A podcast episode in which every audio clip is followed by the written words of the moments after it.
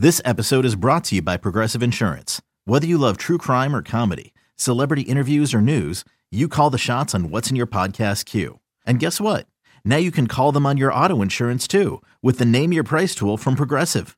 It works just the way it sounds. You tell Progressive how much you want to pay for car insurance, and they'll show you coverage options that fit your budget. Get your quote today at progressive.com to join the over 28 million drivers who trust Progressive. Progressive Casualty Insurance Company and Affiliates. Price and coverage match limited by state law. Another day is here, and you're ready for it. What to wear? Check. Breakfast, lunch, and dinner? Check. Planning for what's next and how to save for it? That's where Bank of America can help.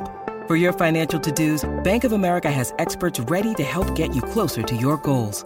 Get started at one of our local financial centers or 24-7 in our mobile banking app.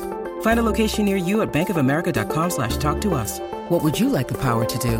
Mobile banking requires downloading the app and is only available for select devices. Message and data rates may apply. Bank of America and a member FDIC.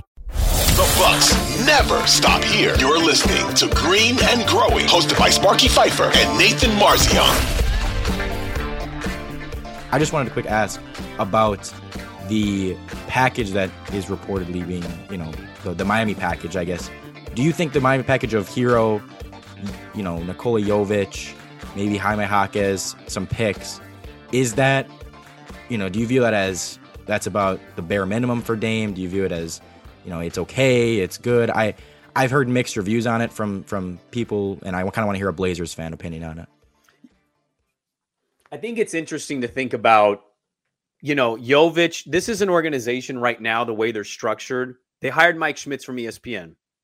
Schmitz comes in, he easily identifies young talent with high ceilings. He's a high ceiling guy. And I, I, a lot of guys in the league say that. But I think they genuinely believe in building through draft.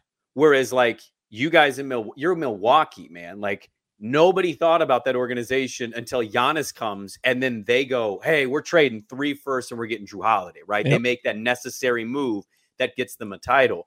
Portland's never viewed it that way, not since Bob Whitsitt, you know, ran this ship back in the early 2000s, late 90s, and they called him Trader Bob. They haven't had anybody like that since. And so, what I get from this front office staff is they want to build through draft. Jovic and Jaime Jaquez, which, by the way, I've been saying this for weeks.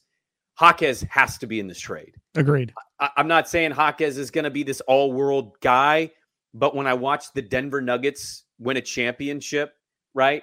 You can't duplicate getting the case, the big quesarito in the second round. But what you can duplicate is how do you make a complete team? How do you give your team the best shot to fill all the holes you're going to need along the way to go win a title? Jaquez to me is a Pac 12 guy. I watched a lot of him at UCLA. He's good size. He can handle the rock a little bit. He's just kind of a good in between player for when you have perimeter based guys, and they do. They have Shaedon and Scoot. So he has to be in that trade. That package, particular, is getting absolutely canned out here. Like I can tell you unequivocally, 99.9% of the fan base is they're they're disgusted by that trade package.